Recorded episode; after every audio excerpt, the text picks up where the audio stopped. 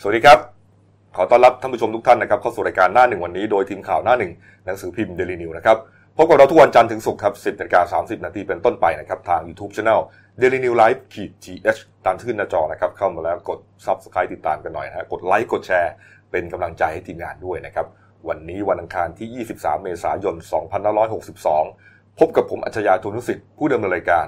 คุณเกรียงไกรบัวศรีพี่โก้นะครับหัวหน้าข่าวหน้าหนึ่งและคุณเก่งภัยรัตน์มิ่งขวัญ ผู้ช่วยหัวหน้าข่าวหน้าหนึ่งสายการเมืองอืมนะฮะเมื่อวานนี้อ่าไม่มีข่าวอะไรจะใหญ่ไปกว่าข่าวโอเวลครับผมนะครับโอเวลนี่เป็นเรื่องของเอ่อโครงการก่อสร้างระบบขนส่งคมนาคมขนาดใหญ่นะฮะแล้วก็อ่าสุดท้ายแล้วเอ่อโครงการนี้ไม่สำเร็จนะฮะเมื่อไม่สำเร็จเนี่ยก็จะต้องมีการฟ้องร้องชดใช้กันครับไปมาเนี่ยอย่างที่เราพอจะทราบข้อมูลบ้างนะครับ เมื่อวานนี้ครับศาลปกครองสูงสุดนะครับ มีคำพิพากษา กับคำพิพากษาของศาลปกครองกลางครับเป็นการยกคำร้องนะฮะก็เลยมีผลทำให้กระทรวงคมนาคมนะครับการรถไฟแห่งประเทศไทยนะฮะสองหน่วยงานนี้นะครับต้องปฏิบัติตามคำชี้ขาดของอนุญาโตตุลาการ เมื่อวันที่ 8 พฤศจิกายน 2551 ที่ผ่านมาครับรถไฟนะฮะรฟทต้องคืนเงินชดเชยให้กับบริษัทโฮปเวลประเทศไทยจำกัดนะฮะจากการบอกเลิกสัญญารวมเป็นเงิน 11,888 11,888.75 ล้านบาทนะครับก็ประกอบด้วยเงินค่าก่อสร้างประมาณ 9,000 ล้านบาทนะครับเงินค่าตอบแทนจากการใช้ประโยชน์ที่ดินที่บริษัทชำระไปแล้ว 2,850 ล้านบาท แล้วก็เป็นเงินค่าออกหนังสือค้ำประกัน3อ่า38 ล้าน7แสนกว่าบาทเนี่ยนะฮะพร้อมดอกเบี้ยอีก 7.5%ต่อปีนะฮะแล้วก็ต้องให้ดำเนินการให้แล้วเสร็จภายใน 180 วัน นับจากคดีถึงที่สุดก็คือนับจากเมื่อวานนี้นะฮะอืมนี่ฮะก็ถือว่าเอ่อ บางคนก็บอกว่าเป็นโครงการมหากาบนะฮะอืมที่เป็นบาปนะฮะของรัฐบาลยุคหนึ่งที่ทิ้งไว้เนี่ยนะฮะเราลองมาไล่เรียงกันนะครับ ว่าเหตุการณ์มันเกิดขึ้นได้ยังไงฮะโครงการนี้ครับจุดเริ่มต้นนะฮะเกิดขึ้นในสมัยพลเอกชาติชายชุนวันนะฮะเป็นนายกรัฐมนตรีนะฮะแล้วก็อ่าคุณมนตรีพงษ์พาณิชย์เป็นรัฐมนตรีว่าการกระทรวงคมนาคมเอ่อสร้างหรือว่ามีแนวคิดเอ่อโครงการนี้ขึ้นมาเนี่ยเพื่อที่จะแก้ปัญหาเรื่องระบบการจราจร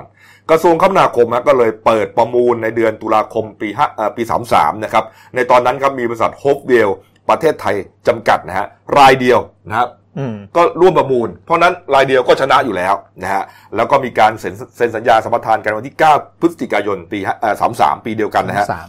อายุสัมปทาน 30 ปีครับ ข้อตกลง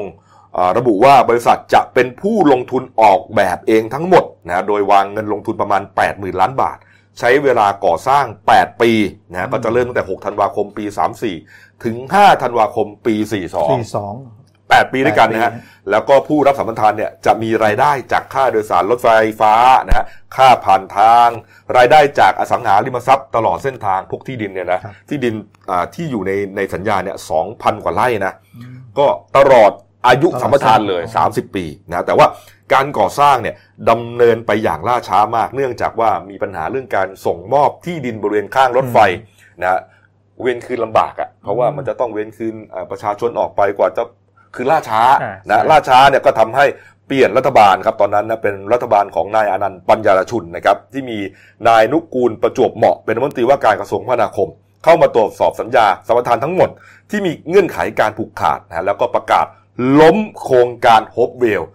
ไปจัดตั้งองค์การรถไฟฟ้ามหานครขึ้นมาดำเนินการนะฟังให้ดีนะก็คือเริ่มสัญญายุคนาชาตินะฮะอืมล้มยุครัฐบาลคุณอานันต์นะฮะอืมแต่ตอนนั้นอ่ามีคุณนุกกุลประจวบเหมาะเป็นรัฐมนตรีคมนาคมปีอะปีอะไรครับตอนอันั้นนนั้นปีอ่าปีสามสี่ปีสามห้า ก็เพิ่งผ่านมาเซ็นสัญญาปีสามสาปีมเดียวเองฮะอ่าอ่าสานะมฮะสี่ตอน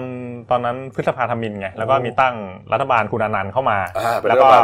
มาพบว่าสัญญาเนี่ยมันเข้าข่ายลักษณะกึ่งผูกขาดเขาก็เลยล้มอืมพอล้มเสร็จเนี่ยก็อ่าหลังรัฐบาลยุคคุณอนันต์เนี่ยก็จะมาต่อรัฐบาลของคุณชวนหนึ่งนะครับ ชวนครับหลีกภัยตอนนั้นมีพันเอกวินัยสมพงศ์ครับเป็นรัฐมนตรีคมนาคมครัก็บอ่า ตลอดอ่าช่วงอายุของรัฐบาลชวนเนี่ยช่วงปี 35ถึง38เนี่ยก็ฟื้นคืนชีพอืมโครงการแล้วก็มีการผลักดันโครงการต่อมาต่อเนื่อง แต่ว่าท้ายสุดเนี่ยอ่าโครงการเนี่ยก็ยังประสบปัญหาเรื่องเงินทุนนะแล้วก็การก่อสร้างที่ก็ยังล่าช้าอยู่ก็อย่างที่พี่กบบอกอะก็คือเรื่องการเวนคืนครับนะมันก็จะมีปัญหาสะสมมาเรื่อยๆ แล้วก็อืมท้ายสุดเนี่ยมันก็จะ โครงการเนี่ยก็ก่อสร้างมาจนถึงช่วงรัฐบาลของคุณบรรหารครับศิลปะอาชานะครับอืมช่วงปี 38ถึง39ครับนะแล้วก็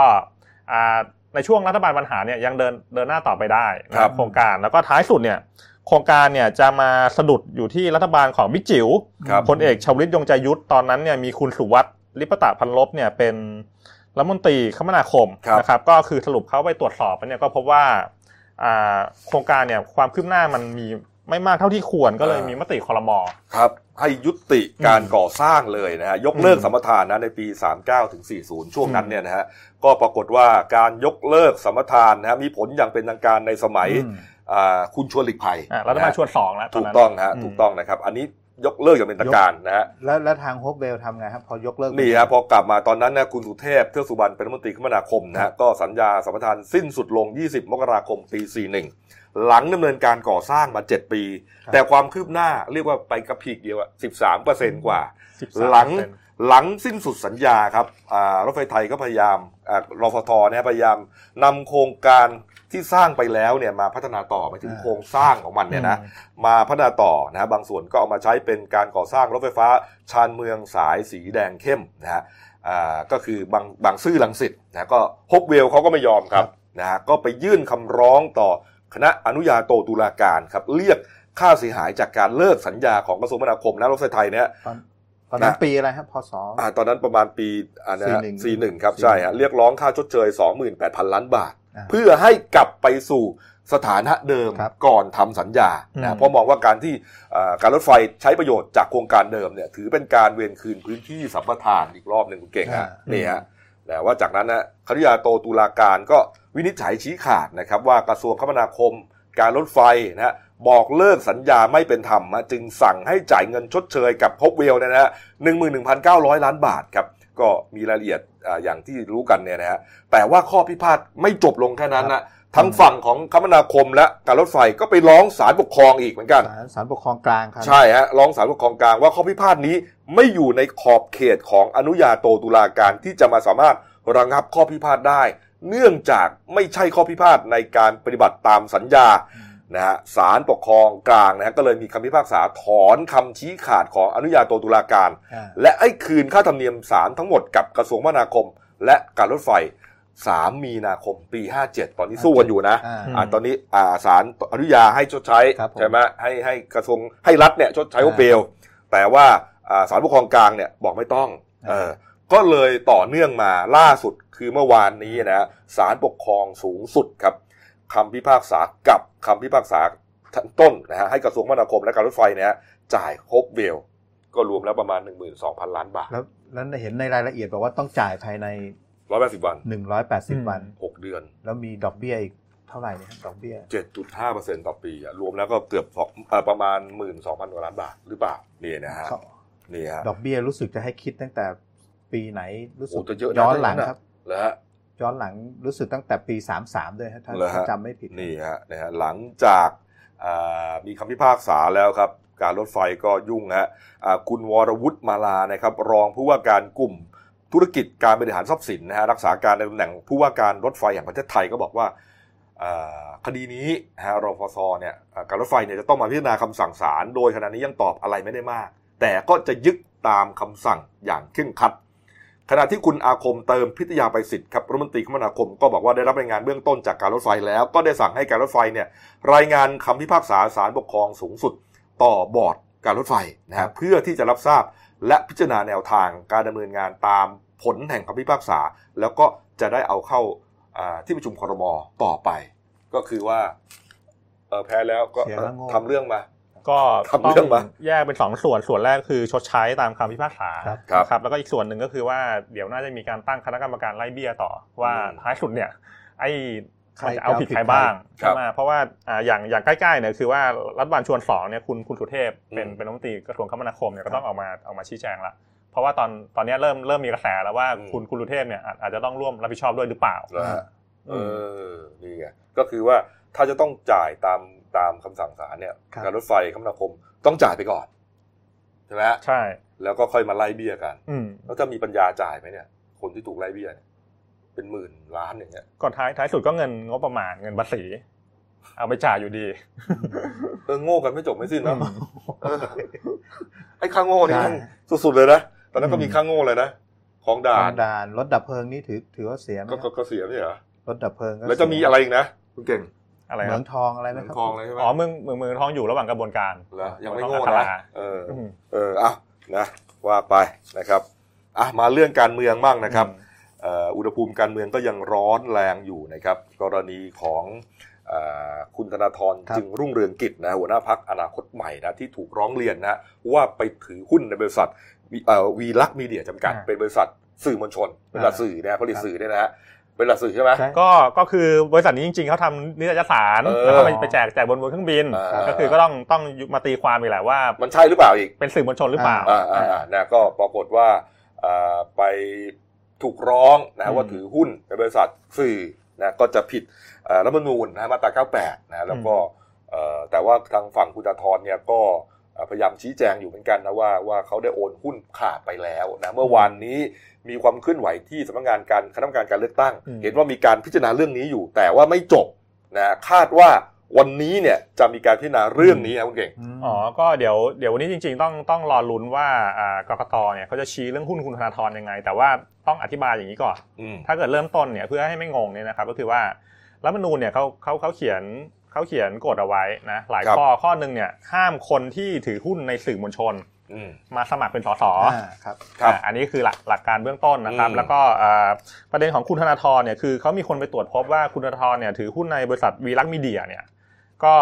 อ่าอาจจะเข้าข่ายสื่อมวลชนหรือเปล่าครับนะแต่ว่าคุณธนาธรเขาก็ชี้แจงอย่างนี้ว่าอ่าวันที่ 8 มกรานะอืมคุณคุณธนาธรเนี่ยเขาโอนโอนหุ้นเนี่ยไปไปให้แม่แล้ว วันที่ 8 มกรานะครับครับ 8 มกราต้นปี หลังจากนั้นเนี่ยวันที่ 4 กุมภาเนี่ยคุณธนาธรก็ไปสมัครสสอ่านะแล้วก็วันที่ 21 มีนาคม บริษัทวีลักมีเดียเนี่ยก็ไปยื่นเรื่องให้กรมพัฒนาธุรกิจการค้าเนี่ยเปลี่ยนแปลงรายชื่อผู้ถือหุ้นอ่ากรณีนี้เนี่ยอ่าอาจารย์ปิยบุตรแสงกนกกุลนะฮะเลขาธิการพักอนาคตใหม่เนี่ยออกมาชี้แจงนะฮะอืมก็ชี้แจงไล่เป็นฉากๆอย่างที่คุณเก่งว่านะฮะอืมจากนั้นยังไงฮะก็คือคือคืออย่างนี้ประประเด็นของกกตเนี่ยเขาก็ต้องดูว่าใน วันที่คุณธนาธรไปสมัครเป็นสสเนี่ย วันที่สี่คุณธนาธรเนี่ย ยังถือหุ้นสื่ออยู่หรือเปล่าอืมครับถ้าเกิดถือ ก็เท่ากับคุณธนาธรก็หมดสิทธิ์ในการสมัครเป็นสสครับอ่าอันนี้ก็คืออยู่อยู่ที่การตีความแต่ว่าประเด็นของกกตวันเนี้ยเขาก็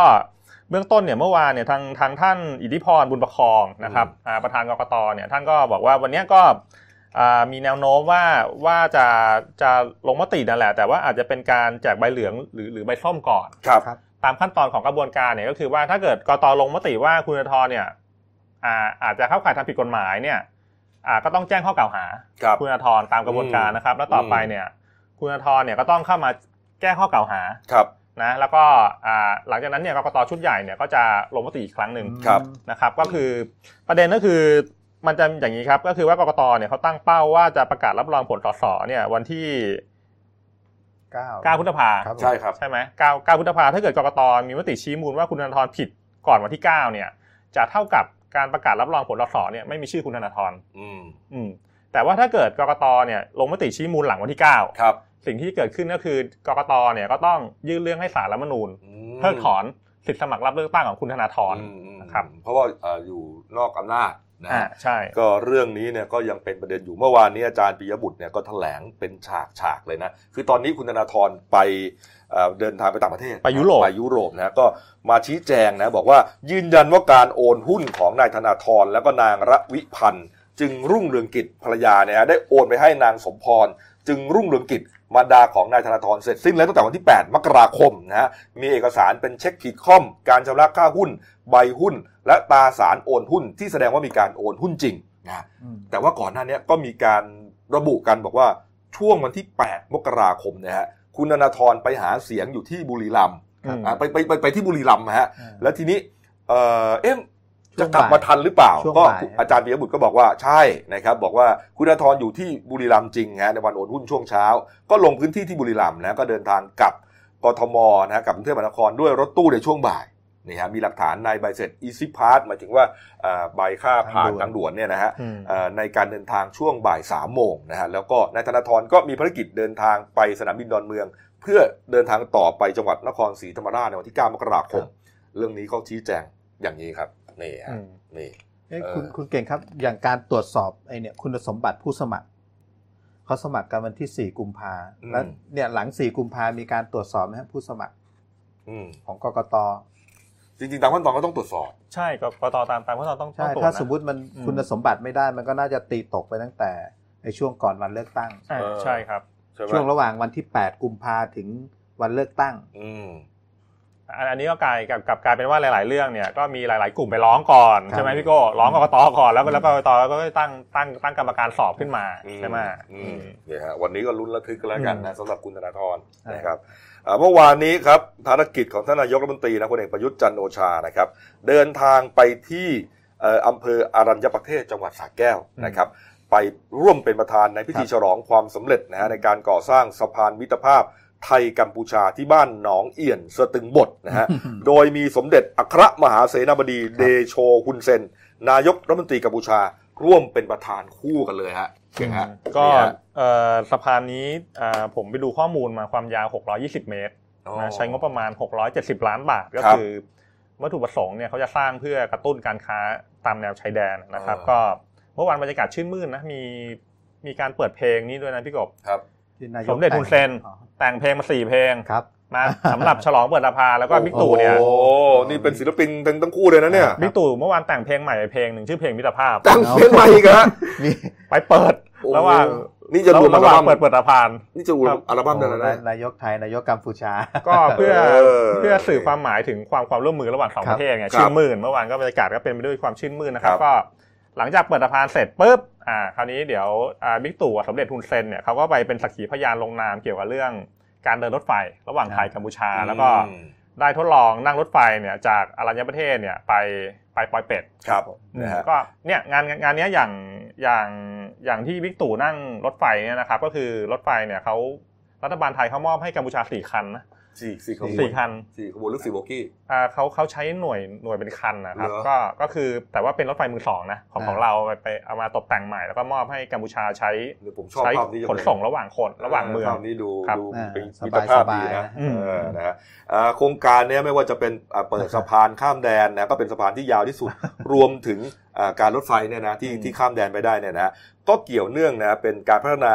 อ่าระหว่างเขตเศรษฐกิจพิเศษกัมพูชาและเขตเศรษฐกิจพิเศษ ตะวันออกหรือว่า EEC ของไทย เพื่อเชื่อมต่อการส่งออกสินค้าสู่ตลาดโลก ณท่าเรือน้ำลึกแหลมฉบังนะฮะอืมมีสะพานเนี่ยโอ้โหมันมันสะดวกมากนะ มันจะทำให้เศรษฐกิจคืนจริงใช่ๆนะฮะไม่ว่าจะเป็น EEC เนี่ยเอ่อสะพานข้ามแดนที่ลาวที่พม่าแม่สอดอะไรเนี่ยที่เปิดเนี่ยมันจะทำให้เริ่มมันครบวงจรนะการคมนาคมมันสะดวกยิ่งขึ้นอืนี่มเชื่อมโยงกันอืม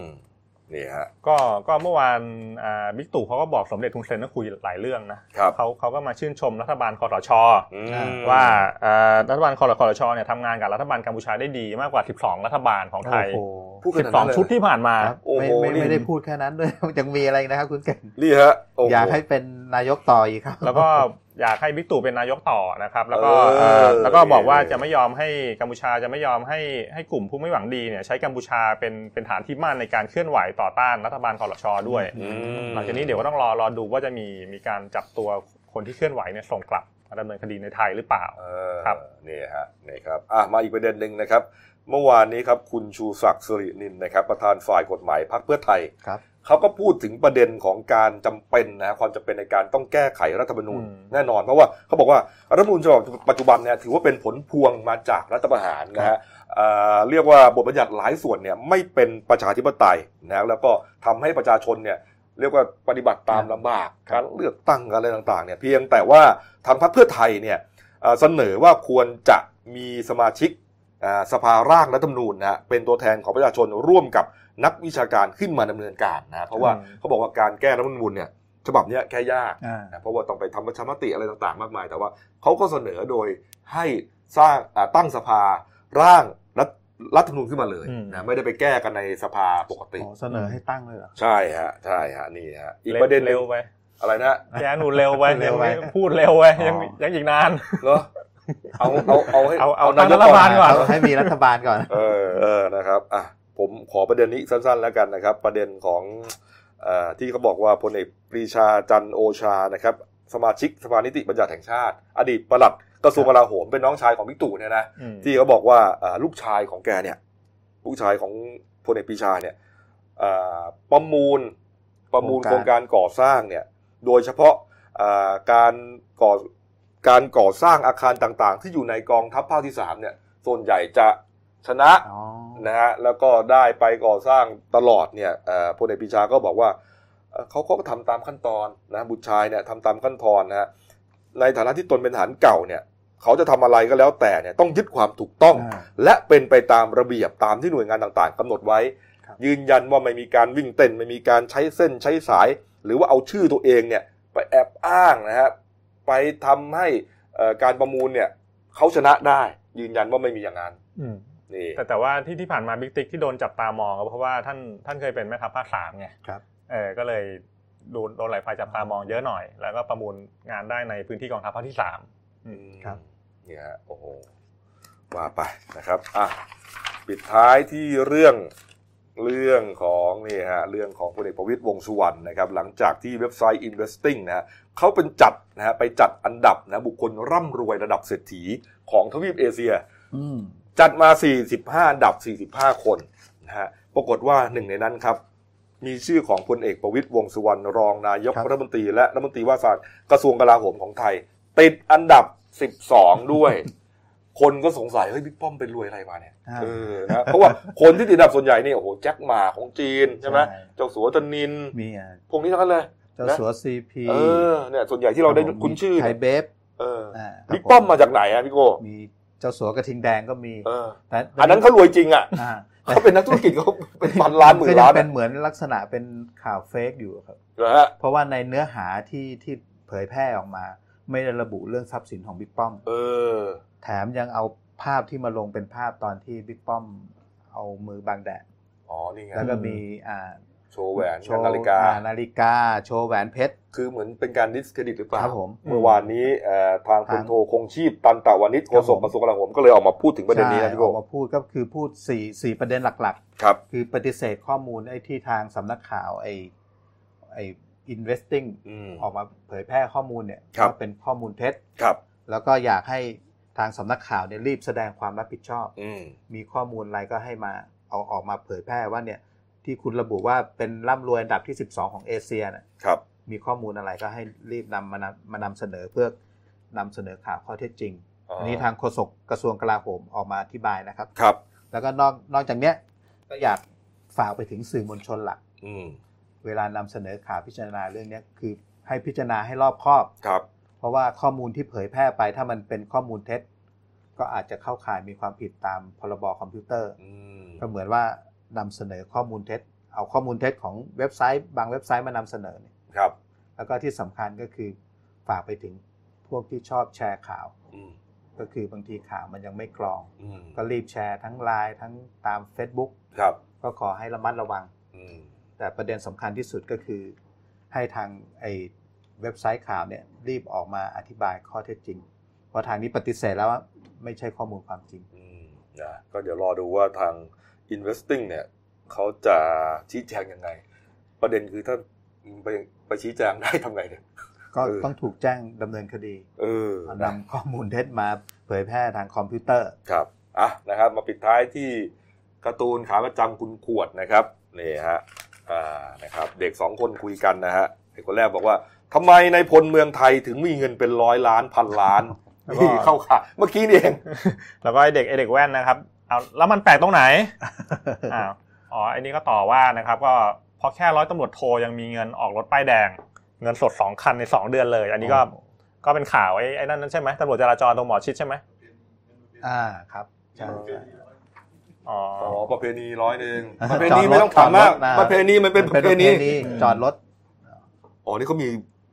อันออกนี้ป้ายแดงสองคันเลยเนี่ยอ๋อผมเพิ่งรู้นะเนี่ย อ่าใช่เหรออืมโอ้โอ้อุ้ย ร้อยตำรวจโทมีแค่นี้อะเดี๋ยวเจอเอาพักครู่เดียวนะครับ เดี๋ยวกลับมานะมีเหตุพายุถล่มนะฮะเอ่อผนังของอาคารโรงเรียนนะถล่มทับเด็กสี่ขวบครับผมเสียชีวิตพานะยุฮะฤแล้วดูก็ร้อนใช่ครับ แล้วก็แม่อ่าเล่ค้ากามเด็กห้าขวบใช่ไหมสี่ห้าขวบเนี่ยห้าขวบนะฮะโอ้โหนี่อนาจใจมากนะฮะรวมถึง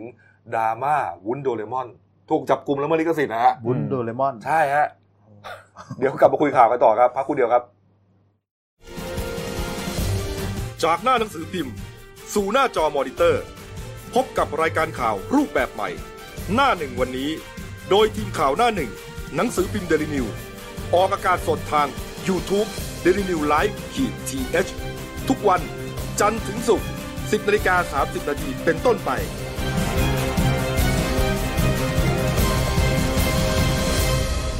แล้วคุณจะได้รู้จักข่าวที่ลึกยิ่งขึ้น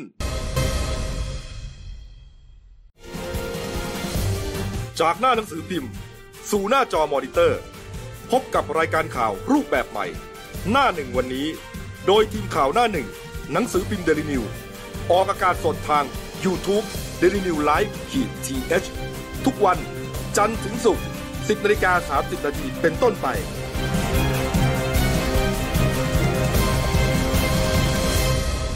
แล้วคุณจะได้รู้จักข่าวที่ลึกยิ่งขึ้น ครับผมเข้าสู่ช่วงสองของรายการหน้าหนึ่งวันนี้ครับ เมื่อคืนนี้นะนึกว่าจะนอนร้อนนะอ๋อเฮ้ยฝนตกอืมนะฝนตกทั้งกรุงเทพมหานครแล้วก็หลายพื้นที่นะในประเทศไทยจังหวัดในภาคกลางนี่ใช่ฮะโอ้โหเรียกว่าคลายร้อนกันเลยครับผมวันนี้อุณหภูมิก็น่าจะไม่ไม่รุนแรงอย่างที่คิดกันไว้อะครับนะครับนะฮะก็อย่างเงี้ยเมื่อวานนี้ครับเอ่อคุณภูเวียงปะคำมินนะครับอธิบดีกรมอุตุนิยมวิทยานะครับ ก็บอกว่าเอ่อระยะเอ่อช่วงนี้ฮะประเทศไทยตอนบนจะมีอากาศร้อนถึงร้อนจัดน่าจะเมื่อวานนี้นะแต่ว่า สุดท้ายแล้ววันนี้ผมว่าอุณหภูมิเนี่ยน่าจะเบาลงครับผมนะก็สาเหตุมาจากฝนที่ตกเมื่อคืนนี้นะฮะก็ชุ่มฉ่ำกันในหลายพื้นที่นะแต่ว่าเย็นสบายขึ้นนิดใช่นิดนึงนิดนึงครับก็ยังดีอะยังดีแบบโอ้โหนะฮะเหมือนกระดวงอาทิตย์นี่มาสร้างบ้านอยู่ข้างบ้านเราอะร้อนมาหลายวันผมใช้คำว่าโคตรร้อนนะร้อนจนไฟลุกทุบอ่าไฟเผารถคันหนึงอะโอ้โหนั่นที่จังหวัดตรังเออเมื่อวานเนี้ยนะครับ แต่ว่าเหตุสลดเนี่ยฮะก็เกิดขึ้นที่เกี่ยวเนื่องกับเอ่อ พายุฤดูร้อนนี่แหละนะฮะอืมที่จังหวัดขอนแก่นนะครับเมื่อวานนี้มีเหตุเอ่อผนังปูนของอาคารโรงเรียนเอกชนแห่งหนึ่งฮะในตำบลบ้านเป็ดอำเภอขอนแก่นนะทางพังถล่มลงมาครับ ทับหนูน้อยนะเป็นเด็กหญิงอายุแค่สี่สี่ขวบเสียชีวิตคาที่เลยนะแล้วก็มีผู้บาดเจ็บเป็นโอ้โหคุณพ่อคุณแม่เป็นเด็กนักเรียนคุณครูเนี่ยบาดเจ็บกันไปตามๆกันอีกครับคุณเก่งฮะเมื่อวานนี้ฮะจริง ๆ มันเป็นความสูญเสียที่อืมผมโอ้โหเห็นภาพนี้สลดมากนะเนี่ยอืม ไม่น่าเกิดขึ้นนะครับอืมอ่าใช่ก็คือคืออย่างนี้นะครับคือว่าอ่าเมื่อโอ้เมื่อเมื่อเมื่อวันก่อนเนี่ยในในพื้นที่จังหวัดขอนแก่นเนี่ยเขาเกิดพายุลมแรงแล้วก็ท้ายท้ายสุดเนี่ยลมเนี่ยมันมันก็ไปพัดห้องห้องโถงนะในในในโรงเรียนเนี่ยก็คือว่าผนังปูนเนี่ยเนี่ยมันมันก็ร่วงลงมาอย่างที่เห็นในภาพเนี่ยครับก็คือว่าพอดีมีมีหนูน้อยสี่ขวบอนุบาลสองก็ไปไปเดินไปวิ่งเล่นอยู่แถวนั้นพอดีก็ผนังปูนก็หล่นลงมาทับ แล้วก็ศีรษะก็แตกนะครับอืมก็ เป็นแผลแล้วก็เสียเสียชีวิตเลย แล้วก็จริง ๆ มีมีคนคนบาดเจ็บอีกหลายคนนะฮะก็เอ่อจากการสอบสวนเนี่ยเขาเขาบอกว่าตอนช่วงเกิดเหตุเนี่ยก็คือว่าคุณพ่อของของน้องที่เสียเสียชีวิตเนี่ยก็คือว่ากำลังจะจะเดินเดินไปรับลูก คือมันกำลังมีอืมพายุลมแรงเลยอืมก็พ่อก็คงจะคิดว่าเอะจะรอไม่รอไม่เอาดีกว่าว่ารีบกลับบ้านดีกว่าอืมก็เดินผ่าเอ่อฝ่าฝนเข้าไปนะฮะอืมแล้วก็จะไปรับลูกนี่แหละในอาคารเรียนนี้ ใช่แล้วก็พอพอจะเจอหน้าเนี่ยอีก อีกสองสองสามกำลังก้าวจะไปอุ้มถึงลูกแล้วอืมท้าท้ายสุดเนี่ยลมลมก็พัดมาแล้วก็ผนังจากจากชั้นบนเนี่ยก็หล่นลงมาทับโอ้โหทับน้องเขาอะนะครับ ก็เสียชีวิตหน้าต่อตาพ่อเขาเลยนะเนี่ยใช่ก็คือตอนตอนนี้ตำรวจเนี่ยเขากำลังจะจะลงพื้นที่เนี่ยตรวจตรวจสอบอยู่ว่าอ่าไอ้การการก่อสร้างอาคารเนี่ยอืมมันเป็นไปตามกฎหมายหรือเปล่าอืมก็จะมีทีมวิศวกรเข้าไปตรวจสอบด้วยครับอืมนี่ฮะนี่ฮะจริง ๆ แล้วเนี่ยการก่อสร้างผนังกำแพงเนี่ยเอ่อพอก่ออิฐ ถือปูนขึ้นไปเนี่ย พอถึงช่วงหนึ่งเนี่ยช่างก็จะต้องรู้อืมทางวิศวกรต้องรู้ว่าเขาต้องใส่ทับหลังเข้าไป ก็เป็นคานปูนเนี่ยดูครับม่ทับมีลงไปอีกทีหนึ่งครับไม่ใช่เป็นผนังเนี่ยพี่กบแพงขึ้นมาตลอดเนี่ยไม่ได้ทางทางหน้าต่างลงมาเลยนะถล่มลงมาแบบทั้งแถบเลย ไม่เรื่องไม่น่าจะเกิดเลยครับเนี่ยอาคารอืมใหญ่ขนาดนี้เนี่ยแล้วการไม่ต้องตรวจรับเนี่ยโอ้โหนี่วิศวกรนี่ผู้รับเหมานี่ผิดพลาดมากนะเนี่ยอืมไม่งั้น มันถล่มกันไม่ง่ายหรอกครับอืนะมนี่ต้องตรวจสอบโครงสร้างอาคารเลยป่ะเนี่ยฮะใช่ถ้าแบบเนี้ยฮะถูกต้องใช่นะมันมีโอกาสถล่มแล้วก็เขาก็ไม่รู้ว่าไอ้ผนังด้านอื่นเนี่ยมันก็ทำอย่างนี้หรือเปล่าไงใช่มันก็มีโอกาสถล่มลงมาอีแล้วกถ้ามีลักษณะพายุฤดูร้อนมาลักษณะแบบนี้อีกโอ้ยแล้วมันเป็นโรงเรียนเด็กนักเรียนเนี่ยโอ้โหแล้โดวนถ้าเป็นนิดนึช่วงก็จังหวะเกิดตอนกลางวันแล้วมีเด็กนักเรียนเขาเยอะกว่านี้อีกเยอะอะกว่านี้ฮะใช่นี่ตอนเย็นใช่ไหมเขาใกล้เลิกเขาเลิกแล้วอ่าเออใช่ก็เหลืออยู่ไม่กี่คนเนี่ยก็อืมขอแสดงความเสียใจกับ ครอบครัวของน้องด้วยจริง ๆ นะครับอ่าโอ้ครับโหนี่เป็นเรื่องเศร้าจริง ๆ นะเนี่ยอืมเออมามาเรื่องสลดอีกเรื่องหนึ่งครับ เรื่องนี้เกิดขึ้นที่จังหวัดฉะเชิงเซาครับเมื่อวานนี้ครับ คุณประสงค์คงเคารพธรรมนะรองผู้ว่าราชการจังหวัดฉะเชิงเซาพร้อมด้วยคุณทิติลักษณ์แสงงามครับนายอำเภอพนมสารคาม แล้วก็ตำรวจเอ่อน้อยใหญ่เนี่ยฮะรวมถึงเจ้าหน้าที่พัฒนาสังคมและความมั่นคงของมนุษย์ครับแถลงข่าวการจับกลุ่มนะฮะนางสาวอ้อย นะฮะเป็นนามสมมุติกันแล้วกันนะเป็นแม่อายุ 28 ปี อาชีพรับจ้าง พร้อมด้วยนายวินัยพรหมทองสุข อันนี้ 52 ปีครับ รับจ้างเหมือนกันนะฮะเป็นชาวพนมสารคามนั่นแหละในข้อหากระทำความผิดนะเป็นธุระจัดหาและเป็นผู้ซื้อบริการทางเพศ เด็กหญิงฝนนะฮะอันนี่นามสมมุติอายุ5ขวบ ลูกสาวของนางสาวอ้อยอืมนางสาวอ้อยเป็นแม่ นายวินัยเป็นคนซื้อบริการครับนะเรื่องของเรื่องมีคนร้องเรียงไปที่ศูนย์ดำรงธรรมอำเภอพนมสารคาม บอกว่ามีแม่คนหนึ่งครับ เอาลูกสาวห้าขวบนี้มาเร่ขายบริการ โดยอ่าเร่ขายอ่าอืมเอ่อใครอยากจะซื้อบริการลูกสาวห้าขวบนี้ซื้อได้โอ้โหนี่คิดดูฮะปรากฏว่าเจ้าหน้าที่ก็เลยวางแผนเข้าจับกลุ่มนะจับกลุ่มได้นะฮะภาพที่เห็นเนี่ย เป็นภาพขณะนายวินัยเนี่ยกำลังใช้บริการทางเพศแบบขาหนังขาเขาอยู่บนรถกระบะเลยฮะโอ้โหเป็นรถกระบะของนายวินัยนี่นะเป็นรถกระบะอีซูซุสีบอลทะเบียนบอใบไม้มอม้า6940 ฉะเชิงเซาครับ จอดอยู่ในซอยเปี่ยวหมู่บ้านแหลมไผ่สีตำบลหนองยางอำเภอพนมสารคามครับนายวินัยนี่ก็เหมือนกำลังนั่งอยู่ท้ายรถนะฮะปลดซิปและตะขอกางเกงหลุดออก ส่วนเด็กหญิงฝนนอนอยู่ท้ายรถไม่ได้สวมกางเกงในภาพห่มข่มเท่านั้น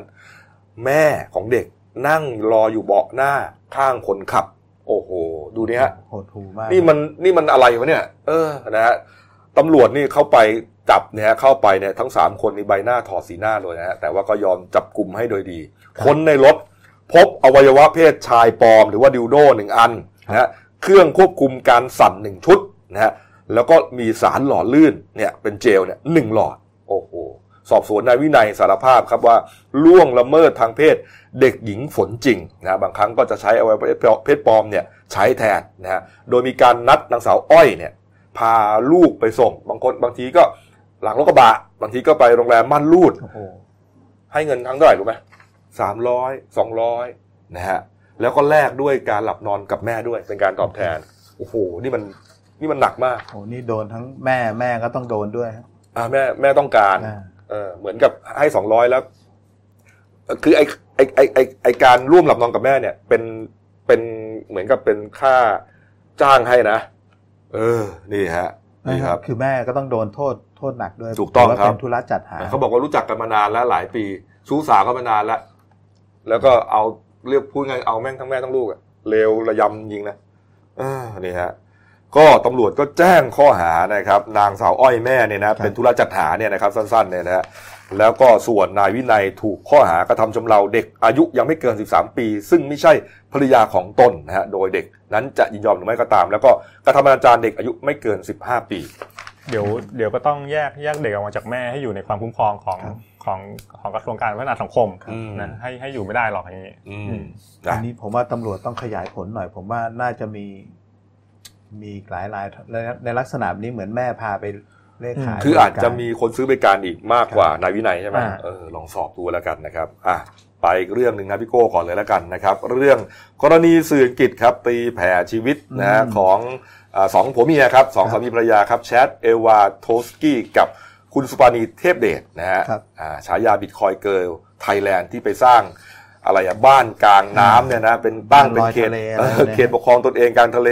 ใช้ชื่อว่า seastead นะฮะแต่ว่าเมื่อวานนี้ถูกเอ่อกองทัพเรือไปทุบแล้วนะทุบจริงแล้วนะครับผมก็ไม่ไม่ยังไม่เชิงทุบครับอืมเมื่อวานกองทัพเรือภาคที่สามครับ ก็นำเรือหลวงสามลำเลยครับอืมไปลากกลับเข้ามาครับอ๋อไปลากกลับเข้ามาอ่าคือตอนแรกเราเราจะเห็นว่าเป็นลักษณะทุ่นมีทุ่นลอยน้ำครับอืมครับ กองทัพเรือก็จะเอาเติมน้ำเข้าไปในทุ่นสีดำๆ ด้านล่างฮะครับ พอน้ำเต็มบ้านก็ลดระดับลงมาฮะพอลดระดับลงมาก็ลากเข้ามาได้เห็นไหมบ้านลดระดับลงมาเท่าเท่ากับน้ำทะเลแล้วเออตอนนี้ก็เอาเรือเรือลากเข้ามาเอาแล้วแล้วต่อหม้อมันตอกยังไงต่อหม้อจะมีเป็นเป็นแท่งก็เหมือนต่อหม้อโป๊ะอะครับอ๋อไปตั้งไว้เฉยใช่ไหมคือมันจะลอยน้ำอ๋อลอยน้ำคือในลักษณะโอเคครับในในท่อไม่มีน้ำอืมมันก็จะโครงเคลงอืมเวลาลากเข้ามาลำบากทางทัพเรือก็เลยแก้ปัญหา คือเติมน้ำไปให้เต็มอืมแล้วให้พอมันลอยเติมขึ้นเต็มามอ่า แล้วก็ไอ้บ้านก็จะลดระดับลงไปครับ ลดระดับแล้วก็ใช้เรือหลวงลากเข้ามา เออ ก็ใช้เวลาประมาณสักสี่ถึงห้าชั่วโมงอะครับ ตอนแรกก็ทุค่อนข้างทุลักทุเลอยู่ อืม ตอนในระหว่างที่เอาน้ำเข้าไปในโป๊ะที่เป็นทุ่นข้างล่างฮะพอลากเข้ามาแล้วก็ไปเก็บไว้ที่บริเวณท่าเรือน้ำลึกของจังหวัดภูเก็ต ครับ ก็มอบหมายให้ทางอ่าตำรวจสพวิชิต ครับ แล้วก็กรมเจ้าท่าเป็นดูแลรับผิดชอบ อืมเพราะถือว่าตอนนี้ บ้านลอยน้ำหลังนี้ เป็นของกลางไปเรียบร้อยแล้วฮะเออ เป็นของกลางก็ถือว่าต้องเอามาเป็นหลักฐานในการดำเนินคดีเออก็ดึงเข้าไปในท่าเรือน้ำลึกของภูเก็ตเอออืมและส่วนสองผัวเมีย อยู่ในระหว่างติดตามตัวฮะยังหาตัวไม่เจอก็ต้องตามจับต้องมาตามดำเนิจับนคกลุ่ดีมมานะดำเนินคดีครับเออดูเดี๋ยวเรื่องไม่เป็นเรื่องเลยกองทัพเรือเขาต้องไปออกเรือเอาใช่เรือลบเรือหัวไปเรือลากออกมาสามลำนะวุ่นวายมากนะฮะก็พาสื่อมวลชนเข้าไปดูขั้นตอนการ ลากกลับเข้ามาที่ชายฝั่งเนะครับ ครับ ก็นี่ลากเข้ามาเรียบร้อยก็เหลือนำตัวสองผัวเมียที่ไปปลูกสร้างอยู่กลางทะเลมาดำเนินคดีตามขั้นตอนกฎหมายไทยเออไปตามดูนะไปสร้างทะเลอื่นเปล่าไม่รู้นะครับไปผมไปสร้างทะเลอื่นเปล่าไม่รู้นะเอามาปิดท้ายที่ข่าวนี้ครับ เรื่องดราม่าที่เกิดขึ้นในโซเชียลมีเดียนะครับอ่ามีเจ้าของแฟนเพจวุ้นละมุนเชียงใหม่นะก็เป็นแม่ค้าขายวุ้นอยู่ที่เชียงใหม่นะครับเขามาโพสต์อย่างนี้ครับบอกว่าอ่า มีลูกค้าเนี่ยมาสั่งทำวุ้นนะฮะอืมเป็นวุ้นวุ้นวุ้นลายโดเรมอนอ่านะแล้วก็จะเป็นเหมือนเป็นวุ้นวันเกิดให้กับเด็กแฝดก็สั่งแค่ปอนด์สองปอนด์แต่ก็เห็นว่าอ๋ออ่าเป็นของขวัญวันเกิดเป็น happy birthday ใช่ไหมก็เลยทำไปเกือบ 3 ปอนด์แล้วนัดส่งกันนะครับ นัดส่งกันที่ร้านกาแฟหน้าสภ.ภูพิงค์ครับนะฮะก็คือที่เชียงใหม่นั่นแหละนะพอไปถึงจุดนัดหมายครับแทนที่อ่า จะเจอลูกค้านะอืมปรากฏว่าเป็นการล่อซื้อครับอ้าวล่อซื้อวุ้นโดเรมอนนะอืมนี่ฮะวุ้นวุ้นโดเรมอนกลายเป็นของกลางทันทีก็โพสต์ไว้อย่างนี้นะครับก็คือว่าแทนที่จะเจอลูกค้ากับเจอบริษัทที่เป็นเจ้าของลิขสิทธิ์โดเรมอน แล้วก็เจ้าที่ตำรวจเนี่ย ยืนรอรับต้อนรับวุ้นพี่กันเป็นขบวนเลย คนนี้ก็ชื่อคุณบีมนะฮะโอ้โหก็ก็งงอะก็โอเคอะไม่เป็นไรก็อ่าเชิญตัวเข้าไปในโรงพักปรากฏว่า ไปเจรจาว่าตกลงแล้วเนี่ยวุ้นโดเรมอนที่เขาทำขึ้นมาเนี่ย เป็นการทำซ้ำเขามีลิขสิทธิ์อืมผิดลิขสิทธิ์ครับผิดกฎหมายมีลิขสิมีทธิ์วุ้นโดเรมอนเจ้าหนึ่งเจ้าอื่นอยู่แล้วหรือไม่ใช่ เป็นเป็นเป็นรูปการ์ตูนเดเรมอนเนี่ยอ๋อเอารูปมาทำเป็นวุ้นอ่านะฮะอ่าบางคนเขาก็อะสรุปแล้วก็อ่าคุณคนเนี้ย คุณบีมเนี่ยเขาก็ยอมคือคือเรื่องเนี้ยมันสามารถเจรจาไกล่เกลี่ยได้อืมครับนะฮะก็เลยยอมเจรจาไกล่เกลี่ยกันไป คนก็ก็ สงสัย เอ๊ะทำไมไม่ไม่สู้คดีเลยพี่นะ สู้คดีเลยแล้วก็ไปจบในชั้นศาลอยากจะรู้ว่าเรื่องราวอ่าเป็นยังไงอะไรเงี้ยนะคุณบีมเขาก็บอกว่าโอ้โหไม่มีเวลาขนาดนั้น แล้วก็ไม่อยากให้ใครเดือดร้อนต้องมาวิ่งประกันตัวอะไรต่างๆเขาก็ยอมรับนะบอกว่าการขโมยทรัพย์สินทางปัญญา มีโทษโดนค่าปรับเป็นแสน ยอมรับผิดแบบแมนๆขั้นตอนต่อไปคือขอปฏิประนอมให้เจ้าของลิขสิทธิ์เห็นใจและจ่ายน้อยที่สุดนี่ฮะเขาบอกว่ากรณีกรณีนี้คุณบีมบอกว่าถ้าหยด ถ้าเขาทำวุ้นเป็นลายโดเรมอนเองเนี่ยไม่ใช้พิมพ์ของเขาเนี่ยไม่เป็นไร แต่พอเราไปหยอดใส่พิมพ์เขาปุ๊บเนี่ยเหมือนเป็นการทำซ้ำโดนแน่นอนนะบางคนก็ตะแบงบอกว่าเออไอตาโดเรมอนเนี่ยตัวจริงมันไม่ใช่ตาสีเหลืองเนี่ยเขาก็ใส่เป็นตาสีเหลืองไปเนี่ยก็ไม่น่าจะเป็นโดเรมอนที่เป็นเจ้าของลิขสิทธิ์แล้วนะนี่รเขาอบบอกเรียนว่าแบบนี่ถือเออเขาบอกว่ายังไงก็มันเป็นเหมือนการลอกเลียนแบบครับนี่ฮะคือประเด็นเนี่ยมันไม่ใช่ว่าตาเหลืองตาขาวแล้วหรอกประเด็นคือว่า โอ้โห มึงนี่ไม่ใช่พวกคุณนี่ มันมันไม่มีอะไรทำแล้วเหรอนะเนาะคือคุ้มครองละเอียดมากเลยครับเดี๋ยวนี้ คุ้มครองละเอียดเกินไปอะโอ้โหโอ้โหปกติเราจะเห็นพวกเสื้อผ้าอะไรเนี่ยเสื้อผ้าอืมผ้าเช็ดตัวลายโดเรมอนเนี่ยที่อะที่โดถูนกนะจับโดนจับกันนะโดจับเออตามตลาดนัดเออบอกคนแต่เพิ่งนี่อาจจะเป็นรายแรกที่เป็นนะผมก็เพิ่งเคยเห็นข่าวนี่แหละเป็นบุ้นเนี่ยครับนี่ฮะโอ้โหนี่ฮะเออเอาดูหน้าสื่อพิมพ์เราหน่อยนะครับ นี่ฮะหลายเรื่องนะครับนี่นะฮะก็เรื่องร้อนนะฮะอ่านี่ฮะมีอะไรอีกันแล้วก็อ่าหนังสือฉบับโอ้โหพิเศษฉบับพิเศษใช่ไหมฮะครับตั้งแต่วันที่ผม25 เมษายนถึง 6 พฤษภาคมนะฮะหน้าปกเนี่ยหน้าปกเนี่ยจะเป็นพระบรมฉายาลักษณ์และครับพระบรมสาธิสลักษณ์ครับนะของรัชกาลที่หนึ่งถึงรัชกาลปัจจุบันเลยครับผมนะฮะนี่ครับแล้วก็มีเนื้อหาข้างในโอ้โหนะฮะเนื้อหาน่าอ่านมากครับครับพระราชพิธีโบราณครับ ซึ่งผมว่า ซื้อหนังสือพิมพ์เดนิวแล้วคุ้มมากครับอืมยิ่งเด็กๆ นักเรียนนักศึกษานี่ควรมี ใช่ โอ้โห ครบเลยฮะนะฮะแล้วก็จริงๆ เป็นฉบับปกตินี่แหละครับผมแต่เป็นหุ้มปกแล้วก็มีเนื้อหาเกี่ยวกับอ่าสารคดีครับที่ผมเกี่ยวเนื่องกับพระราชประวัติ พระราชกรณียกิจอ่าต่างๆ ในแต่ละรัชสมัยครับผมนะฮะแล้วก็ราคาแค่10บาทเท่านั้นเองก็คือราคาปกติเลยผมอืมนะฮะซื้อเก็บกันไว้เลยได้เลยนะฮะเริ่มจำหน่ายวันแรกเนี่ยคือวันพรุ่งนี้ใช่ไหมอ่าหน้าหนังสือพิมพ์ 25 เมษายนนะแต่ว่าหนังสือพิมพ์เนี่ยพรุ่งนี้ออกแล้วออกแล้วนะครับครับต่างจังหวัดออกแล้วนะครับ เตรียมเก็บกันได้เลยนะครับ ก็เป็นสิริมงคลเนี่ยนะฮะเอาวันนี้หมดเวลานะครับ ก็ขอบพระคุณทุกท่านที่ติดตามรับชมนะครับวันนี้หมดเวลานะครับลาไปก่อนครับ สวัสดีครับ